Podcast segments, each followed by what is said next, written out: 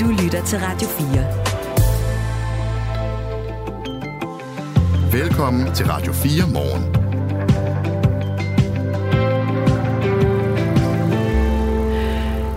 Danskerne oplever øh, mere sygdom, har flere mentale problemer og øh, dyrker også mindre motion. Det er en ny rapport fra den, om danskernes sundhed, hvor det sådan set er mere eller mindre essensen. Altså, det er på flere områder går den forkerte vej med folkesundheden i Danmark. Måske skyldes det også, at vi er blevet lidt for gode til at tage de lette valg. Det skal vi tale med Christina Dam om. Hun er lektor i epidemiologi ved Institut for Folkesundhed ved Aarhus Universitet, og hun er med os om øh, en halv times tid. Og morgens hele, øh, helt store historie her i dag, det er, at en 53-årig mand i dag bliver fremstillet i grundlovsforhør sigtet for drabet på 23-årige Hanne Witz, som blev øh, dræbt på Nørrebro natten til 1. januar helt tilbage i 1990. Og det vil altså sige, at det ser ud til, at der er kommet gennembrud i en drabsag, som altså er 34 år gammel, og det er ved hjælp af DNA-teknik, at man har fundet den her mand, som nu altså er sigtet og bliver fremstillet i dag. Vi taler med en DNA-forsker cirka kvart i ni. Det er Radio 4 Morgen med Michael Robach og Anne Philipsen. Asbjørn Møller passer øh, nyhederne her til morgen. Lige nu der er klokken 6 øh, minutter over 8. Godmorgen. Godmorgen. Ej, hvor er vi enige. Godmorgen. Den øh, konservative amerikanske medieprofil Tucker Carlson skal som den første vestlige journalist interviewe Ruslands præsident Vladimir Putin, siden krigen brød ud. Det var øh, Tucker Carlson selv, der øh, offentliggjorde det på mediet X i går, efter der de seneste dage faktisk også har været spekulationer om lige præcis det, fordi man var blevet, han var blevet spottet i Moskva. Trump-venlige Tucker Carlson er ofte blevet beskyldt for at drive propaganda for Vladimir Putin. Og derfor er det selvfølgelig også spændende at se, hvad der så kommer ud af det her interview, og også hvad det egentlig kan ende med at få af betydning. Og det skal vi snakke med dig om nu, Andrej Kasankov. Godmorgen. Godmorgen. Weekendavisens Ruslands korrespondent.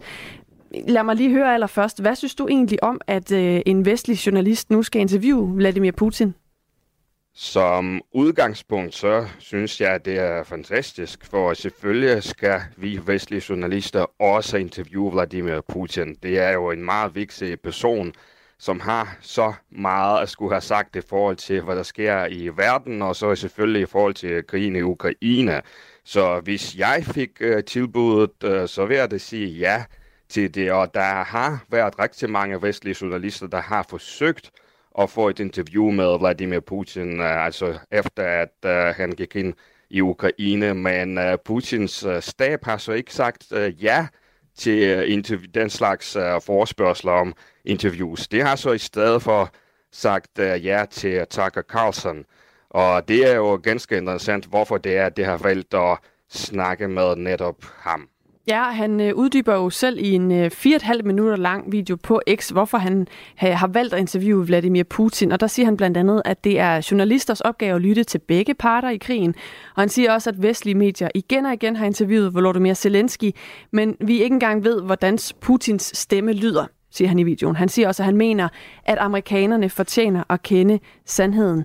Og han siger også, at vi er ikke her i Moskva, fordi vi elsker Putin. Vi er her, fordi vi elsker USA. Så med andre ord, Andrej Kasankov, så siger han jo rigtig mange ting i den her øh, video, hvor han ligesom præsenterer, at nu kommer der altså et interview med Vladimir Putin. Hvorfor er det lige Tucker Carlson her, som Putin så ender med at sige ja til et interview med? Jamen, det er det jo nok, fordi at uh, Tucker Carlson gennem længere tid har givet udtryk for, at han uh, har nogle af de samme holdninger som uh, Vladimir Putin og uh, russerne i forhold til krigen i Ukraine, eller i hvert fald har han været meget kritisk i forhold til den hjælp, som USA og resten af Vesten har ydet til Ukraine i den forbindelse. Og som du fuldstændig korrekt siger, så kritiserer han blandt andet andre, eller sådan alle vestlige medier i forhold til, hvordan uh, man interviewer Zelensky for eksempel. at det er ikke nogen interviews, det er bare propagandaarbejde for Ukraine og så videre og så videre. Og sådan en mand vil man jo rigtig gerne tale med i Kreml. Og man kan jo håbe på fra vestens side, at han også vil bruge anledningen til at stille Putin nogle kritiske spørgsmål, altså sådan fuldstændig reelt, og prøve at gå til ham, sådan som han i gamle dage gik til folk, han var uenig med, altså Tucker Carlson på Fox News. Altså, der kunne man godt se, hvis der var nogen, han var uenig med, så kunne han godt gå meget hårdt til værks øh, til den og være meget kritisk. Og det vil kun være på sin plads, når man har at gøre med Vladimir Putin, der har jo kastet Europa ud af den største krig siden 2. verdenskrig. Men man kan jo frygte, at uh, Carlsen i stedet for vil bruge anledning til og ligesom at få bekræftet, hvad han selv tidligere har sagt, og bare give øh, Putin en rigtig god mulighed for at komme med alle mulige pointer omkring, at det er i virkeligheden nazister, der har magten i Ukraine, og Rusland forsvarer sig fra Vesten, og så videre, og så videre. Det er sådan, øh, nu nævner du lidt nogle af dine forhåbninger, og også lidt af nogle af dine forventninger. Hvordan tror du egentlig, at interviewet kommer til at forløbe? Altså, hvad tror du, der kommer noget, øh, noget nyt frem fra Vladimir Putin? Det kan ikke udelukkes, at uh, Putin uh, forbereder en eller anden særlig ting, som han gerne vil præsentere for Tucker Carlson. Det kan jo være nogle uh, beviser, altså noget, som Putin vil prøve at fremstille som beviser i forhold til, hvad ukrainerne har gjort. Det kan være noget andet noget. Det kan godt være, at han kommer med en udmelding. Og så kan det godt være, at han bare kommer til at gentage mange af sine propagandapointer fra tidligere. Og jeg må sige, efter at have hørt Tucker Carlson i går aftes, så har jeg desværre ikke det helt store forventninger i forhold til, hvad, hvad der kommer ud af det her. Og man skal forresten også huske, at det er en meget svær opgave at interviewe en uh, diktator, og for så vidt, uh, altså, og især Vladimir Putin. Altså, vi har før krigen set uh, flere interviews, hvor store journalister fra for eksempel CNN interviewede Putin, og ikke rigtig har kunne presse ham, uh, muligvis fordi det ikke har været så godt uh, forberedt. Altså, man skal være en virkelig dygtig journalist, når, og som kan øh, sit stof, og som, er, som har sat sig ind i tingene for, for at kunne gøre det her. Øhm, øh, uh, BBC's mangeårige Moskva-korrespondent Steve Rosenberg, han interviewede Putins øh, nabo i Belarus, Alexander Lukashenko, på et tidspunkt, og formodede at presse ham. Det blev til et uh, rigtig godt interview, hvor der kom nogle nye ting ud derfra. Så sådan en type som Steve øh, Rosenberg, han kunne måske godt interviewe øh, Putin, sådan at det kunne blive til en spændende interview for os andre at se. Men som han selv øh, skriver på Twitter, altså Steve Rosenberg, så har han forsøgt at få en aftale med Putin gennem længere tid, men det lykkes altså ikke. I stedet for, så vil Putin langt hellere tale med Tucker Carlson som altså er den her øh, konservative amerikanske øh, medieprofil, øh, som jo altså også er anledning til, at vi taler med Andrej Kasankov, som er Weekendavisens Ruslands korrespondent, fordi det jo er selvfølgelig spektakulært, at der kommer et interview med Vladimir Putin med en vestlig journalist, men altså også en journalist, der, som du er inde på her, tidligere har været meget enig i meget af det, Putin gør, og den måde, han har ageret på. Hvis ikke man lige er vant til at se Fox News, og ikke lige nødvendigvis går så meget rundt på, på mediet X, altså det gamle Twitter, så er det ikke sikkert, øh, at man sådan kender specielt meget til Tucker Carlson. Hvad for en målgruppe har han egentlig? Altså, hvor mange ser med, når han laver øh, øh, journalistik?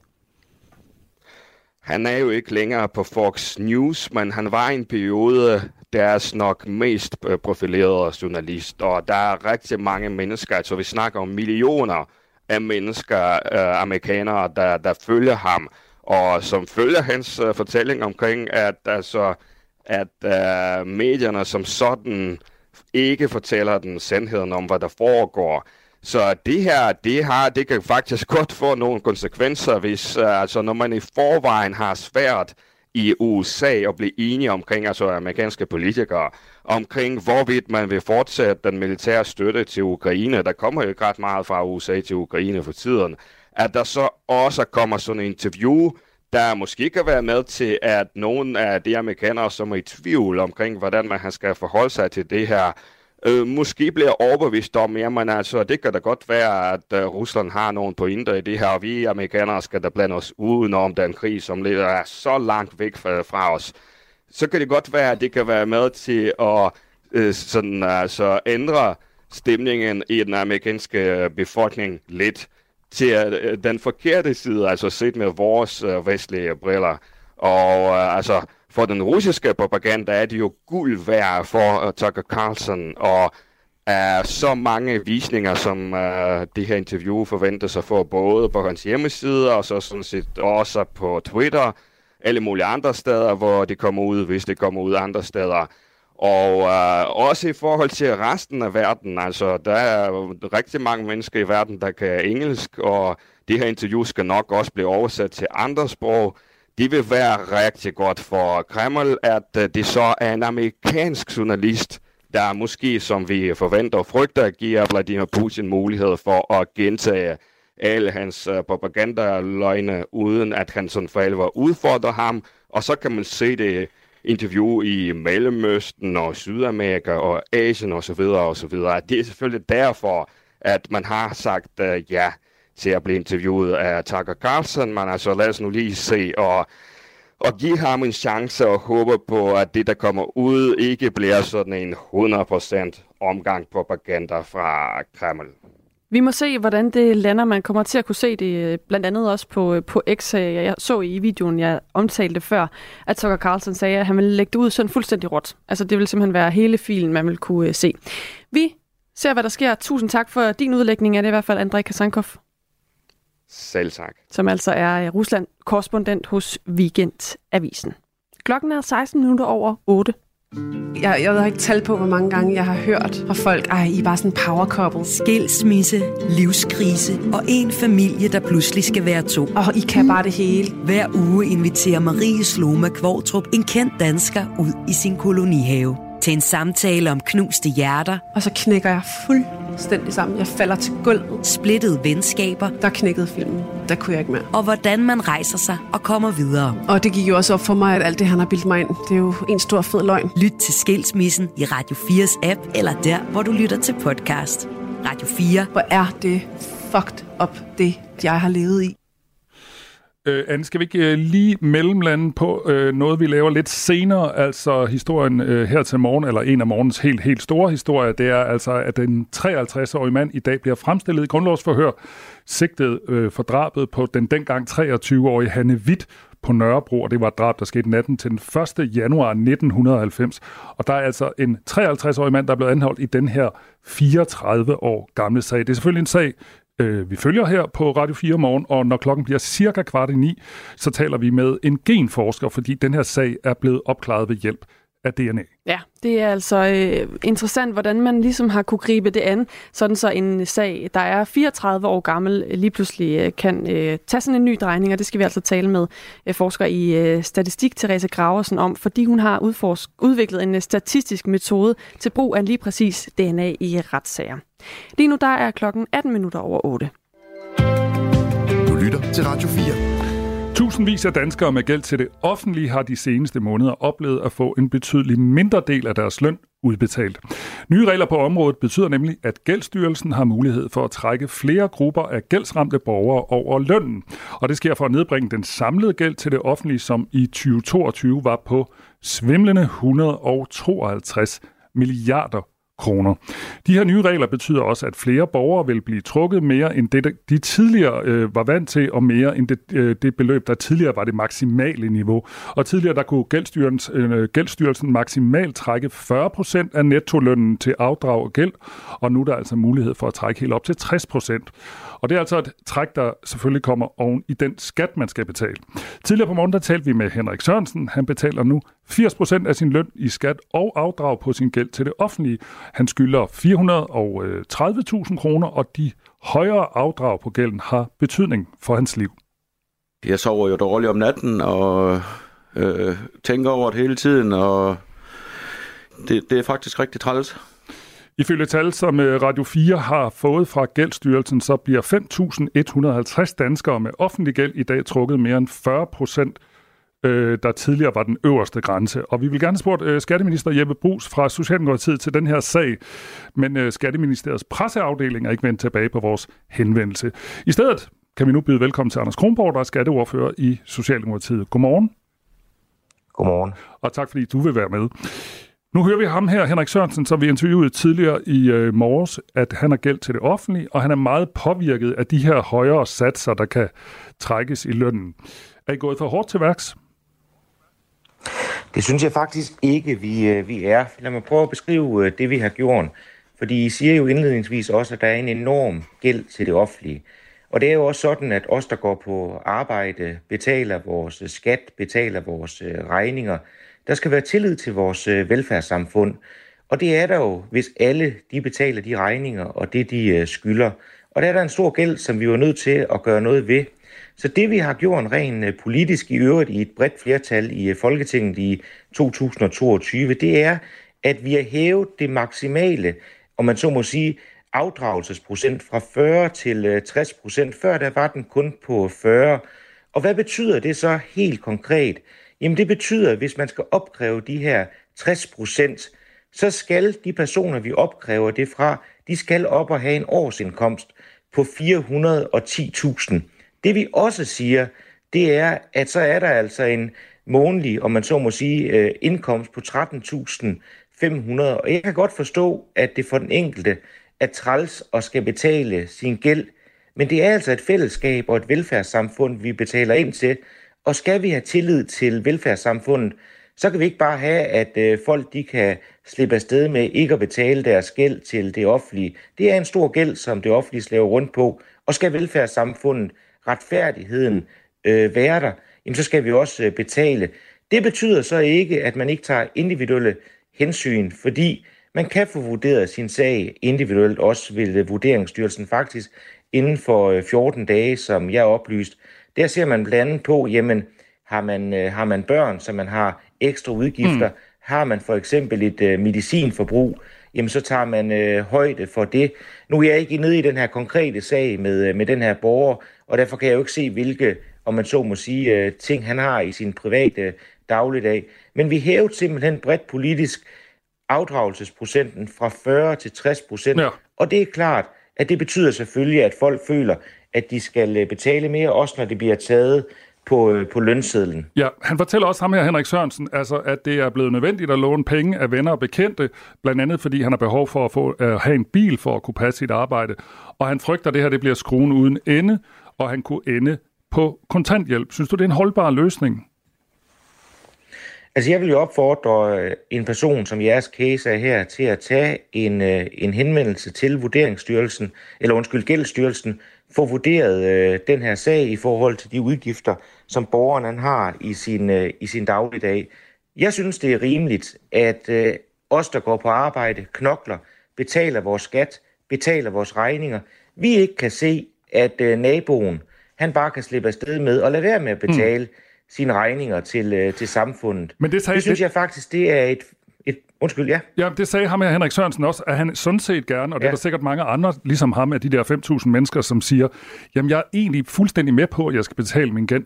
Jeg bliver bare så hårdt presset af det her. Og så sagde han i øvrigt også i forhold til det, du siger, at man kan få en uh, individuel vurdering. Nu skal vi ikke skændes om det, men han sagde bare, at han havde ventet siden oktober, tror jeg, han sagde, for at få den her vurdering. Og den kommer først i den her måned. Altså, så så jeg tror, altså folk er jo med på, at de gerne vil betale deres gæld, men de bliver bare hårdt presset. Jeg tror også, man øh, kan blive hårdt presset, hvis man har en, øh, en stor gæld. Det er sådan set uanset, at man har en, en gæld til det offentlige eller, eller private øh, kreditorer.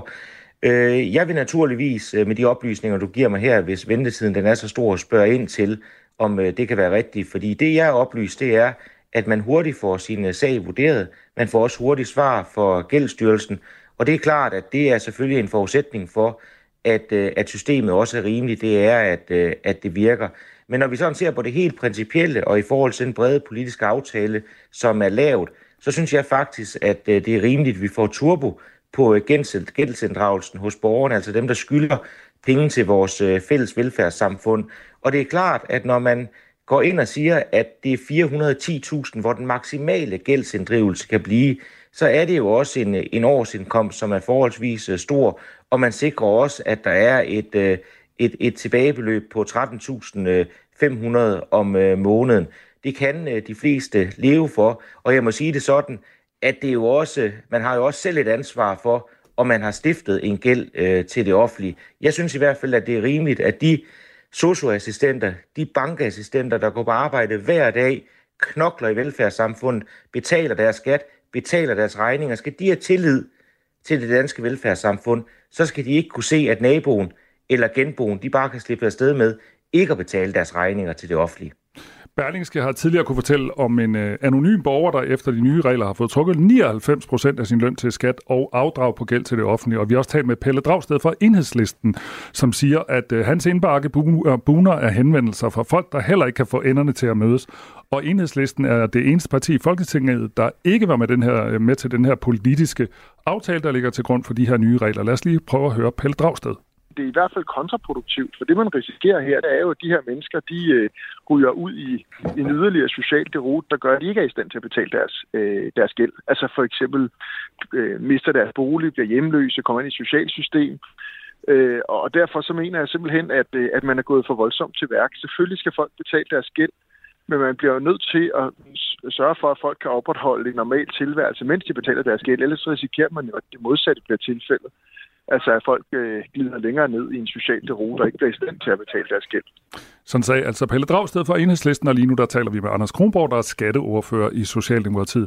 Risikerer man at skubbe folk altså ned i en social derut, og ligesom vores øh, øh mand, vi talte med tidligere, i morges, Henrik Sørensen, som altså skylder penge, frygter at komme på kontanthjælp eller blive hjemløs? Altså det er klart, at øh, vi skal selvfølgelig følge nogle cases øh, tæt, og jeg har også fået nogle, øh, nogle henvendelser i min øh, indbakke. Øh, sådan er det, øh, og jeg tror også, at der er nogen, mens de betaler af, der måske skal, skal leve for, for mindre, end de tidligere øh, har gjort, netop fordi, at, øh, at de skylder penge, altså sæt tæring efter næring. Der er et øh, rådighedsbeløb, som de fleste her kan leve for, og hvis man ikke kan det, som jeg har sagt tidligere, jamen så er der mulighed for at få lavet en individuel øh, vurdering hos Gældsstyrelsen i forhold til nogle af de udgiftsposter, man har, øh, mens man øh, afdrager for, øh, for gælden. Men vi er selvfølgelig åbne over for at følge nogle, øh, nogle cases. Jeg synes, det er vigtigt, og jeg synes, det er også, øh, på, om så må sige, lidt paradoxalt at høre Pelle Dragsted her, der gerne vil have et, øh, et stærkt velfærdssamfund. De tanker, de deler jeg, men et stærkt velfærdssamfund, det bygger jo på tillid. Og skal vi have tillid i vores velfærdssamfund, så skal vi jo sikre, at der ikke bare er nogen, der kan slippe afsted med ikke at betale det, de skylder til fællesskabets øh, kasse. Og det synes jeg sådan set, det er hovedprincippet i det her. Vi har ingen intention om, at folk de skal gå fra hus og hjem, og det er også derfor, vi har lavet den åbning, at man kan få lavet en individuel øh, vurdering.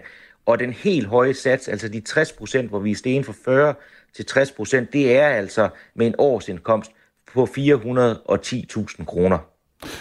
Som sagt, så talte vi med Henrik Sørensen tidligere på morgenen, som altså skylder 430.000 og sådan set gerne vil betale tilbage, men lige nu er ret presset, fordi når han skal betale tilbage og samtidig, øh, samtidig betale skat, så bliver der trukket 80 procent af hans løn. Han havde et lille budskab, da han var her. Prøv lige at høre her. De skulle tage og lave noget manuelt arbejde dernede i stedet for, og, og sidde og vurdere hver enkelt sag i stedet for at det er en maskine, der sidder og regner ud, hvad folk de kan betale. Den, det kan den jo ikke finde ud af. Den kan jo hverken regne boligtilskud eller medicin eller noget som helst ind i. Den kan bare regne, regne på ren løn. Og lige nu taler vi med Anders Kronborg, der er skatteordfører i Socialdemokratiet. Henrik Sørensen her, han efterlyser noget mere menneskelighed, fordi den måde, det er blevet regnet ud hos ham, det er sådan nogle algoritmer eller en maskine, der har regnet det ud. Hvad siger du til det? Jo, der siger jeg også, der er der mulighed for at få en, øh, for at få en menneskelig vurdering. Men jeg synes også, lad os lige holde fast i den her case, for jeg synes også, der er noget principielt i det her. Den her case fortæller jeg mig, han skylder over 400.000 kroner til det offentlige. Det er jo ham selv, der oparbejdede den gæld. Det kunne han jo også have startet med at betale af øh, noget tidligere. Det har man altså også, synes jeg, et personligt ansvar for i forhold til fællesskabet. Sådan sagde Anders Kronborg. Tak fordi du var med i Radio 4 morgen. Selv tak. Hvor klokken er et minut i halv ni, og hvor øh, vi øh, på den anden side af et nyhedsoverblik skal se på morgens helt store øh, nyhed, nemlig at der er sket et gennembrud i en 23 år gammel drabssag, hvor en øh, 53-årig mand er blevet sigtet for drabet øh, i 1990 på den 23-årige Hanne Witt. Det er øh, DNA-spor, der gør det muligt nu at, øh, at lave ny udvikling, kan man sige, eller der er sket en ny udvikling i den her sag, og det skal vi tale med en, der ved en masse om øh, brugen af DNA i retssager om, øh, om øh, et kvarters tid. Og så skal vi også tale med øh, eller tale om folkesundheden i Danmark, fordi det går faktisk den forkerte vej. Det viser en ny rapport om danskernes sundhed. Og øh, vi er blevet dårligere til at spise sundt, og vi er også blevet dårligere til at motionere. Det går faktisk ikke så godt lige med vores sundhed. Vi taler med Christina C. Dam, som er lektor i, øh, på Aarhus Universitet om det her med, at vi altså ikke lever så sundt, som vi har gjort. Det er Radio 4 Morgen med Michael Robach og Anne Philipsen og Asbjørn Møller passer nyhederne her til morgen. Klokken er halv ni. Nu er der nyheder på Radio 4. Når børn og unge med psykiske problemer henvender sig til psykiatrien, så får de ikke den hurtige hjælp, som de har ret til. Så lyder det i et udkast til konklusionen på en beretning fra Rigsrevisionen om udredningsretten i børne- og ungepsykiatrien, det skriver politikken. Ifølge udkastet udreder regionerne ikke patienterne inden for tidsfristen i hele 71 procent af sagerne. Ifølge Jane Alry Sørensen, der er generalsekretær i Bedre Psykiatri, så er det et vidnesbyrd om, at området er blevet forsømt politisk. Det er et stærkt vidnesbyrd om, at børne- og ungepsykiatrien fuldstændig er løbet over ende af den mængde børn og unge, der har brug for hjælp, og at øh, vores politikere simpelthen har forsømt at sikre, at de økonomiske rammer har været til stede til, at øh, man har kunne passe sit arbejde og sikre, at de her børn får hurtig hjælp. Tusindvis af danskere med gæld til det offentlige har de seneste måneder oplevet at få en betydelig mindre del af deres løn udbetalt. Den 1. oktober steg grænserne nemlig for, hvor meget staten må trække af din løn, hvis du skylder penge til det offentlige. Hvor der tidligere maksimalt kunne trækkes 40 procent af lønnen til at afdrage på gæld til det offentlige, kan der nu trækkes op til 60 procent. Og i alt 5.150 borgere bliver nu oven i skatten trukket mere end de 40 procent af lønnen. Det viser helt nye tal, som Radio 4 har fået fra Gældsstyrelsen. En af dem, der for tiden får væsentligt mindre af sin løn i hænderne, er Henrik Sørensen, som på hver lønseddel bliver trukket 80% i skat og gældsfradrag. Det påvirker mig jo den øh, stand, at jeg, jeg nærmest ikke råd til noget som helst. Jeg skal bruge omkring 3500 på transport om måneden for at passe det arbejde, jeg har lige nu. Og når det er trukket fra, så er der stort set ikke noget tilbage til at kan betale noget som helst. Og det har store konsekvenser for ham, fortæller han. Så må jeg jo låne jo. Øh, jeg må jo ud og lave mere gæld for at komme videre med, med, mit liv. Og det er jo frygteligt. Jeg står i en situation, hvor jeg nærmest øh, skal flytte fra, fra det hele. De nye regler kommer på baggrund af en politisk aftale, som et bredt flertal i Folketinget indgik i 2022. Efter nedskrivninger for 28 milliarder kroner i efteråret er der røde tal på Ørsteds bundlinje. Sidste år tabte selskabet 20,2 milliarder kroner, viser årsregnskabet. Underskuddet medfører en spareplan, som betyder, at mellem 6 og 800 stillinger vil blive nedlagt. Samtidig meddeler formanden for Ørsteds bestyrelse, Thomas Thune Andersen, at han træder tilbage på den kommende generalforsamling i marts. I efteråret meddelte Ørsted, at selskabet ville trække sig fra projekterne Ocean Wind 1 og 2 i USA. Det betød milliardnedskrivninger i aktieprisen. Et sidepanel, der den 5. januar røg af et Boeing 737-fly under en flyvning, manglede til synlædende fire vigtige bolde. Det fremgår af en forløbig rapport fra amerikanske forskere, der giver offentligheden det første indblik i, hvad der forårsagede den skræmmende hændelse. Sagen har udviklet sig til en regulær krise for Boeings omdømme. Uanset hvilke konklusioner man når frem til, er Boeing ansvarlig for, hvad der skete. En hændelse som dette må ikke ske på et fly, der forlader vores fabrik. Så lyder det fra Dave Calhoun, der er administrerende direktør i flyselskabet. Den amerikanske flyadministration bestemte, at 171 fly af typen Boeing 737 MAX 9 skulle blive på jorden efter hændelsen. Et kig på vejret skal vi også lige nå. Det klarer op med nogen sol, men der kommer også spredte snebyer, især i de nord- og østlige egne. Temperaturer mellem frysepunktet og 4 graders varme og jævn til hård vind fra nordvest og vest, der i løbet af dagen aftager til svag til jævn vind fra vest og sydvest. Det var nyhederne her på Radio 4 med Asbjørn Møller. Det her er Radio 4 morgen. Husk, at du kan sende os en sms på 1424. Og det er der en hel del, der har gjort, efter vi talte med Socialdemokratiets skatteordfører Anders Kronborg lige inden øh, nyhederne. Det gjorde vi, fordi øh, vi her til morgen belyser øh, sagen om, at tusindvis af danskere, der har gæld til det offentlige, de seneste måneder har oplevet, at de får en betydelig mindre del af deres løn udbetalt. Og det skyldes nogle nye regler, der gør, at Gældsstyrelsen kan øh, trække øh, flere procentdele af ens løn, for man betaler øh, sin øh, gæld af til det offentlige. Ja, det kan faktisk trække helt op til 60% af din nettoløn, hvor loftet tidligere var 40%. Og mange, øh, som du lige sagde, Anne, har reageret på den historie. Øh, der er en, der skriver kort og godt her. Total vanvid, det skaber jo mere gæld. Der er også en, der skriver, øh, jeg er helt enig med Anders Kronborg, tror jeg, der skal stå. Øh, det er ikke så fedt at betale sin del af kagen, mens andre snylder. Hvis de har et hus, så har de jo købt det for penge, der ikke var deres. Jeg må også spare for at få enderne til at nå, men jeg betaler dog stadig min skat, skriver Daniel. Og så skriver Iben til os, en lang række mennesker kan ikke gennemskue konsekvenserne af at stifte gæld, for eksempel studiegæld, der burde præventivt indstiftes hjælp, før folk får etableret deres gæld.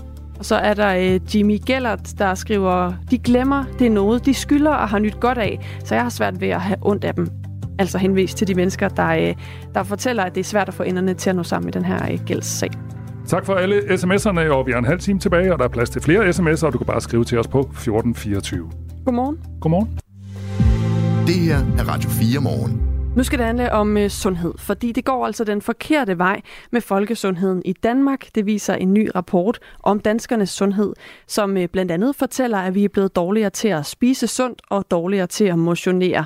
Og det er jo selvom vi for tiden har større adgang til viden end nogensinde før om, hvordan vi lever sundt. Så spørgsmålet er jo, hvorfor vi så alligevel har så svært ved rent faktisk at gøre det.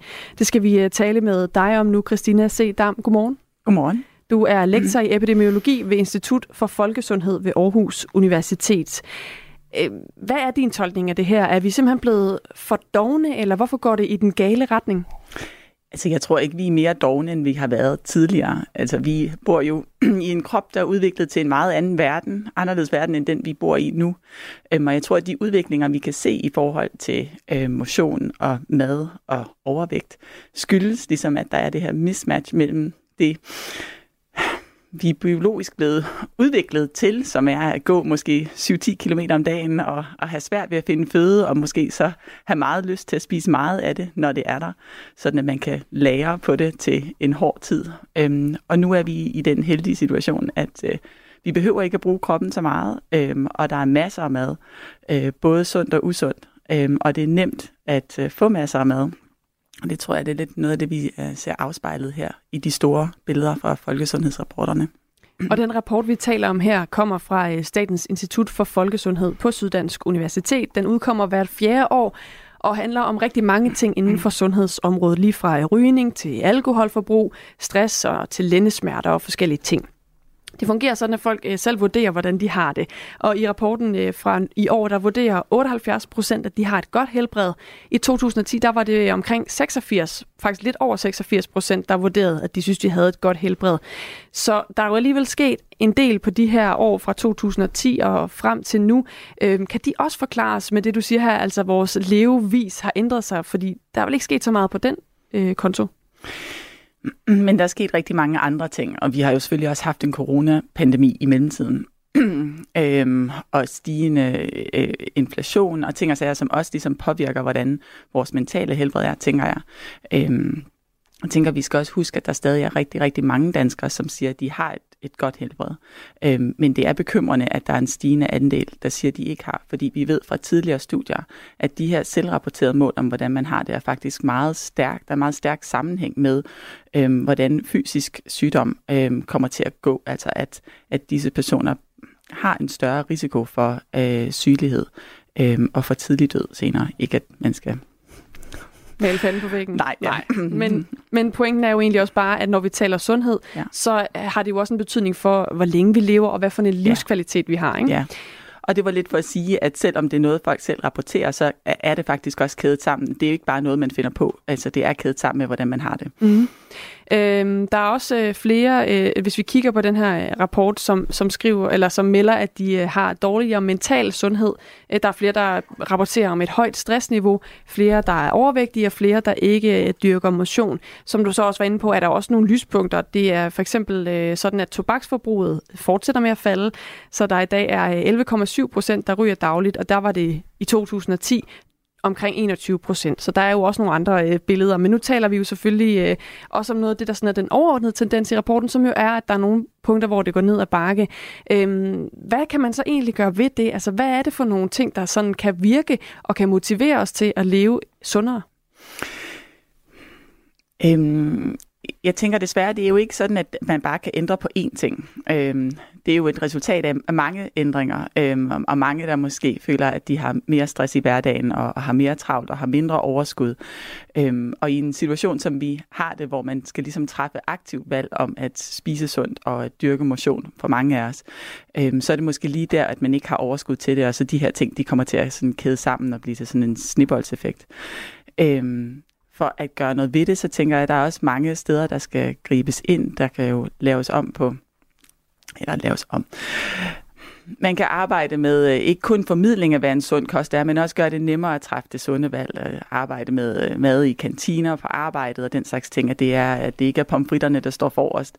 Øhm, at man, når man bygger bygninger, gør det nemt at tage trapper og, og ligesom bruge sin krop. Øhm, men i forhold til stress i hverdagen og at føle sig fortravlet, det er jo nogle helt andre løsninger, der skal til der. Tak fordi du ville øh, fortælle om det, Christina Sedam, som altså er øh, lektor i epidemiologi ved Institut for Folkesundhed ved Aarhus Universitet, og som var med, fordi vi øh, her til morgen har set nærmere på den her nye rapport, der altså fortæller os, at der på flere områder øh, ikke er så meget sundhed at hente hos danskerne, som vi måske øh, gerne skulle have. Klokken er 19 minutter i 9. Du lytter til Radio 4 morgen. En 53-årig mand er blevet anholdt og sigtet for drabet på den dengang 23-årige Hanne Witt i 1990. Det oplyser Københavns politi her til morgen, og det er altså et gennembrud i øh, et, eller et muligt gennembrud i en 34 år gammel drabsag. Anholdelsen den er gjort mulig takket være udviklingen i DNA-teknologi. Det fortalte Københavns politis vicepolitiinspektør Brian Belling på et pressemøde for få minutter siden. Drab bliver aldrig glemt øh, efterforskningsmæssigt. Så de uopklarede drabsager, vi har i København, dem gennemgår vi løbende for at se, om der er nye muligheder for opklaring. Og øh, den sag, vi står her om i dag, den har været en af dem. Netop drabet på Hanne Witt, som øh, blev øh, slået ihjel i hendes lejlighed ude på Fensmarksgade i øh, nytårsnat, natten mellem 1989 og 1990. Dengang der øh, efterforskede man øh, og lavede gerningsstedsundersøgelser, øh, som vi gjorde i dag, og man sikrede heldigvis en, en masse ting ude på gerningsstedet øh, efter drabet. Det førte øh, efterfølgende til, at øh, man fandt en øh, DNA-profil på et par bukser, som efter vores øh, vurdering stammer fra Hanne Witt, som lå i lejligheden. Og det har man øh, gennem årene løbende arbejdet med, med, med den her øh, DNA-profil, i håbet om, at det en dag ville matche en en, øh, en mand, som vi vil øh, få ind i vores øh, DNA-register, som vi, som vi søger på. Sidste år der fik vi i Københavns Politi muligheden for at arbejde videre med slægtskabssøgning, som er en øh, måde, hvor vi søger vores spor op imod vores nuværende DNA-database. Og øh, der søger man så på en profil, som ligger meget tæt op af, af den sporprofil, øh, man har. Og øh, i forbindelse med, med den efterforskning, der har man, kan man sige, fingjort øh, DNA'et. Det er, de er blevet dygtigere til at, at øh, pille DNA-strengene fra hinanden, sådan, så det bliver endnu mere præcist. Og det førte øh, i slutningen af 23 til, at, øh, at der var et match øh, på, på en øh, meget tæt på vores spordel. Det har vi så arbejdet videre med i forhold til, at det måtte være en, øh, en meget nær slægtning øh, til, til, til det spor, vi, vi, vi fandt i lejligheden. Og politiet har arbejdet videre med det her DNA-spor, som altså Brian Belling, som er vicepolitiinspektør øh, hos øh, Københavns Politi, fortæller om. Og man har kon- konkluderet, at det her spor altså har tilknytning, øh, tilknytning til det, man fandt i lejligheden på Nørrebro i 1990. Det førte til, at vi i går kvart over 10 foretog anholdelse af en 53-årig mand på hans arbejdsplads, et slagteri i Nordjylland, og han blev anholdt øh, og kort efter anholdelsen blev han sigtet for drabet på Hanne Witt. Han er bosiddende i Randers, øh, og der har vi også været og, og renset på nogle adresser i går. Han blev med det samme kørt mod København, og vi øh, tog det, vi kalder et mundskrab, altså en DNA på ham, som øh, vi kørte ud til retsgenetisk afdeling med. Og de har så arbejdet øh, i går eftermiddag og i går aftes for at skabe en DNA-profil øh, på, på anholdet. Og klokken lidt over 8 går aftes øh, fik vi et opkald fra retsgenetisk afdeling, at der var et match, som matchede med det, vi kalder e 1 til 1 million. Det er den højeste øh, rate, kan man sige, i forhold til, til DNA på vores anholdte med, med det spor, vi har fra kopperbukserne i lejligheden. Det skal siges, at efter vi har øh, øh, videre med de her spor, så overvejer vi altid, øh, hvor meget dykker vi ned og bruger DNA på nye profiler for at prøve at finde flere. Hver gang vi bruger noget DNA, har vi mindre tilbage, så det er altid en overvejelse, om vi skal brænde det af, øh, eller om vi skal gemme sporene til eventuelt nye muligheder i fremtiden. I det her tilfælde har vi gået lidt dybere ned, forstået på den måde, at øh, vi har undersøgt de her bukser meget nøje, og vi har faktisk fundet en øh, matchende profil i samtlige fire lommer på, øh, på de her kopperbukser, som lå i lejligheden. I den forbindelse så er det ret væsentligt for os at, at arbejde, i stedet for at arbejde på gerningsstedets øh, spor, kan man sige, så nu har vi en, en mistænkt og en sigtet, og nu begynder vores efterforskning at dreje sig over øh, på, på ham, hans færden i 1990, og hvad han har lavet siden. Så det er en ret øh, omfangsrig efterforskning, der er der. Og nu vil jeg godt komme med en efterlysning, fordi i oktober måned 1991, der ringede et mandligt anonymt vidne til Københavns politi og oplyste, at han havde nogle oplysninger, han mente at vide, øh, hvem gerningsmanden til det her drab kunne være. Vores anonyme vidne, han arbejdede på det tidspunkt på vestjyske slagterier i Lemvig, og han oplyste telefonisk, at vores formod, eller den formodede gerningsmand havde arbejdet på dette slagteri også. Den formodede gerningsmand havde også gået på skole i øh, Roskilde på slagteriskolen. Vores nuværende anholdte, han er uddannet slagter og har også forud for drabet gået på slagteriskolen i Roskilde. Så det er ret væsentligt for os at få fat i det vidne. Det er selvfølgelig mange år siden, men vi vil gerne øh, opfordrer opfordre det til, at han i hvert fald kontakter øh, Københavns politi igen, for vi vil meget gerne tale med ham. Eller hvis der er nogle kollegaer fra det her slagteri dengang, der kan oplyse yderligere, vil vi også gerne øh, vide det. Sådan sagde altså Brian Belling, som er vice politiinspektør hos øh, Københavns politi. Og lad os lige tage efterlysningen igen. Man efterlyser altså nu et mandligt, anonym vidne, der ringede til politiet i oktober 1991 i forbindelse med sagen her, altså drabet på Hanne Witt. Og det handler altså om, at der er sket et gennembrud i en 34 år gammel drabsag, og en 53-årig mand er nu blevet sigtet for drabet i 1990 på den dengang 23-årige Hanne Witt. Og det er altså det, øh, Københavns politi oplyser her til morgen, og vi hørte klip her fra det pressemøde, der netop er i gang. Hanne Witt blev stukket ihjel i sin lejlighed i Fensmarksgade på Nørrebro nytårsnat, og drabet har altså indtil nu været uopklaret uopklaret. Med os har vi nu forsker i statistik, Therese Graversen. Godmorgen. Godmorgen. Når vi ringer til dig, så skyldes det, at du har udviklet en øh, statistisk metode til brug af DNA i retssager, og du har hjulpet politiet flere gange, når de har brug for at opklare sager, hvor der er meget sådan komplekse DNA-spor, og det har du gjort i en håndfuld sager. I den her sag, der har politiet så gjort brug af DNA. Hvad er det, politiet har gjort i den her sag? Ja, den her sag er, er lidt, lidt anderledes end, end de her en-til-en matches, man plejer at lave. Øh, fordi her har man simpelthen været ude og... Altså, man har en, en profil, DNA-profil fra et gerningssted, og så har man så, øh, gået ud og identificeret nogle mennesker, som kan være i familie med den her person. Øh, og så at, at omveje fundet frem til en konkret person, som man så kan sammenholde med den oprindelige DNA-profil fra gerningsstedet. Hvordan går man ud og leder efter dem, der er tæt på den her gerningsmand? Altså er det nogen, der er inde i et øh, DNA-register i forvejen, eller hvordan gør man det? Ja, i det her tilfælde kunne vi forstå på øh, politiet, at, at de simpelthen har brugt der, deres øh, eksisterende DNA-register. Så det er, hvem, hvem man nu lige har, har med i det register. Hmm. Øh, men ellers kan det jo være en, en, en utrolig omfangsrig procedure. Og hvor tæt øh, skal man så være beslægtet med gerningsmanden, for man, øh, for man kan udgøre et spor, eller for man kan lave en connection mellem en person og, og en anden? Skal man være bror og søster, eller hvad? Ja, og det, det kommer lidt an på, hvilken type DNA, der skal bruges. Øh, men man kan sige, især med lidt, lidt ældre DNA-profiler, man har liggende, øh, øh, så, så er det måske ikke så meget af DNA'et, man bruger, og så skal det være altså, virkelig tæt beslægtet. Så ja, bror, søster, øh, forældre, børn, Øh, måske kan man godt gå ud i, i, i bedsteforældre og, og fædre og kusiner, men der begynder det nok at blive lidt svært. Mm.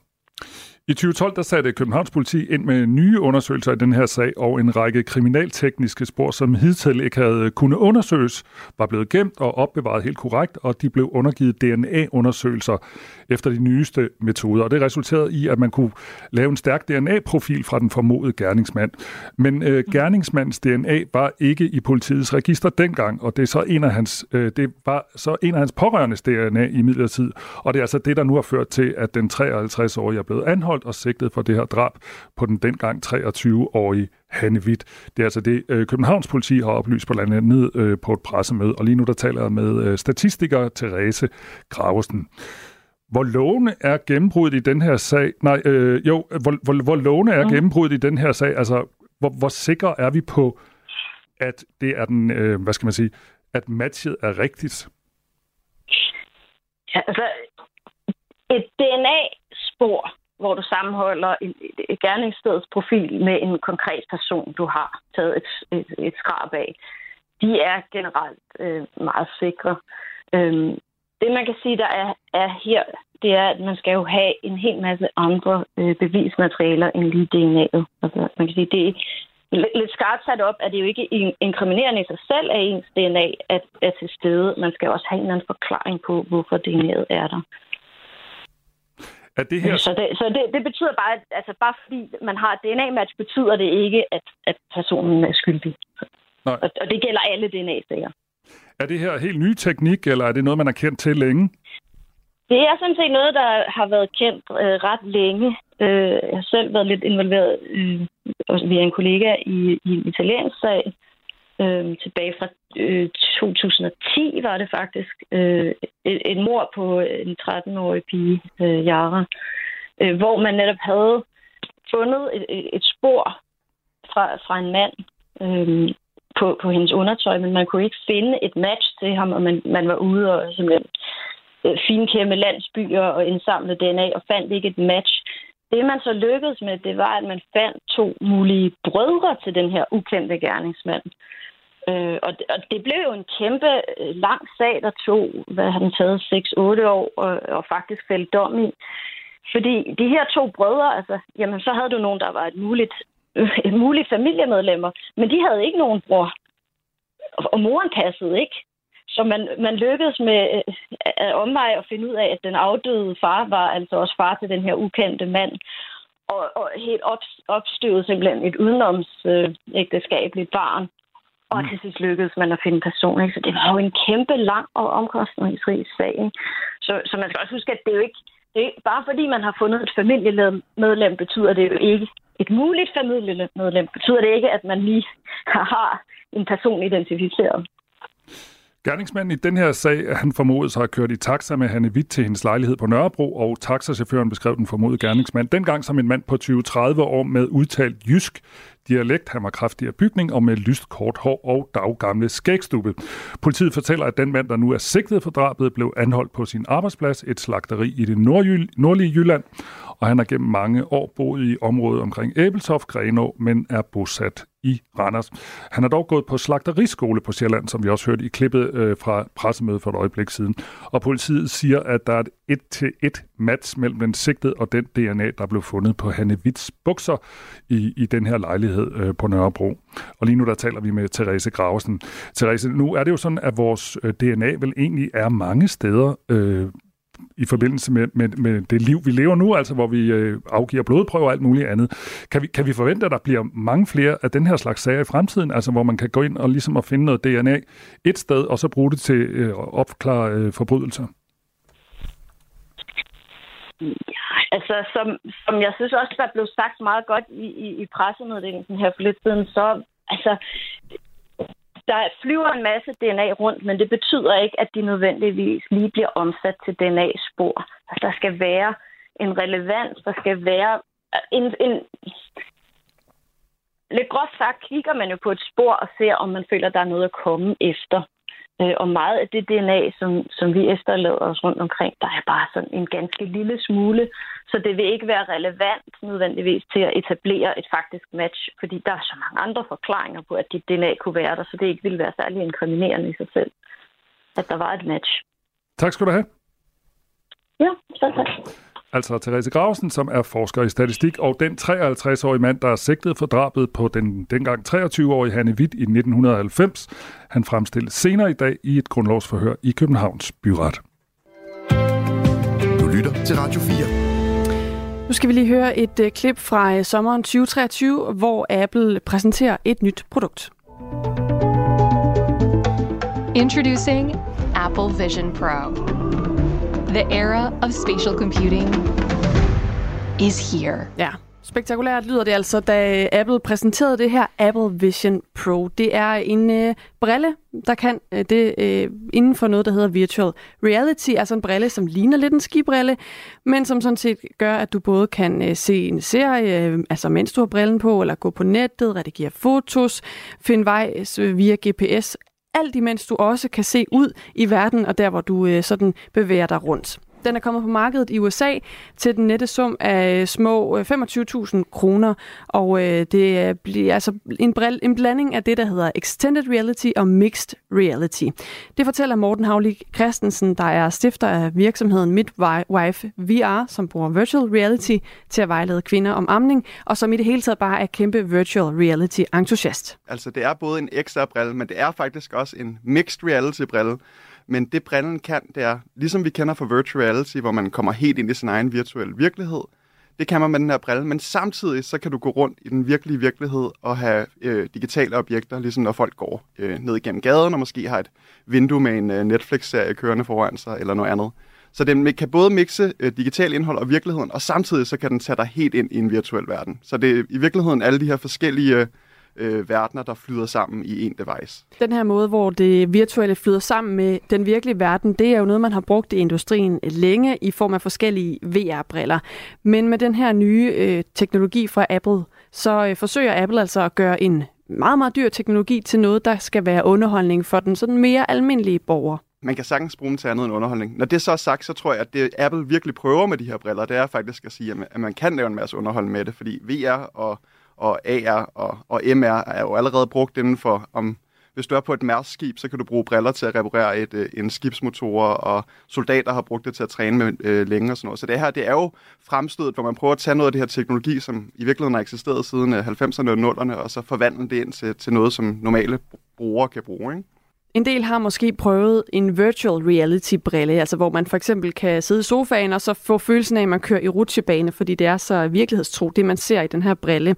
Men det her det er altså noget væsentligt andet, fordi man her binder virkeligheden sammen med det virtuelle. Der er nok ikke mange, der ved det, men, men alle de nye øh, VR-briller, om det så er Apples eller andre, de har det her med, at når du tager brillen på dem, så kan du se dine omgivelser mm. rundt omkring dig.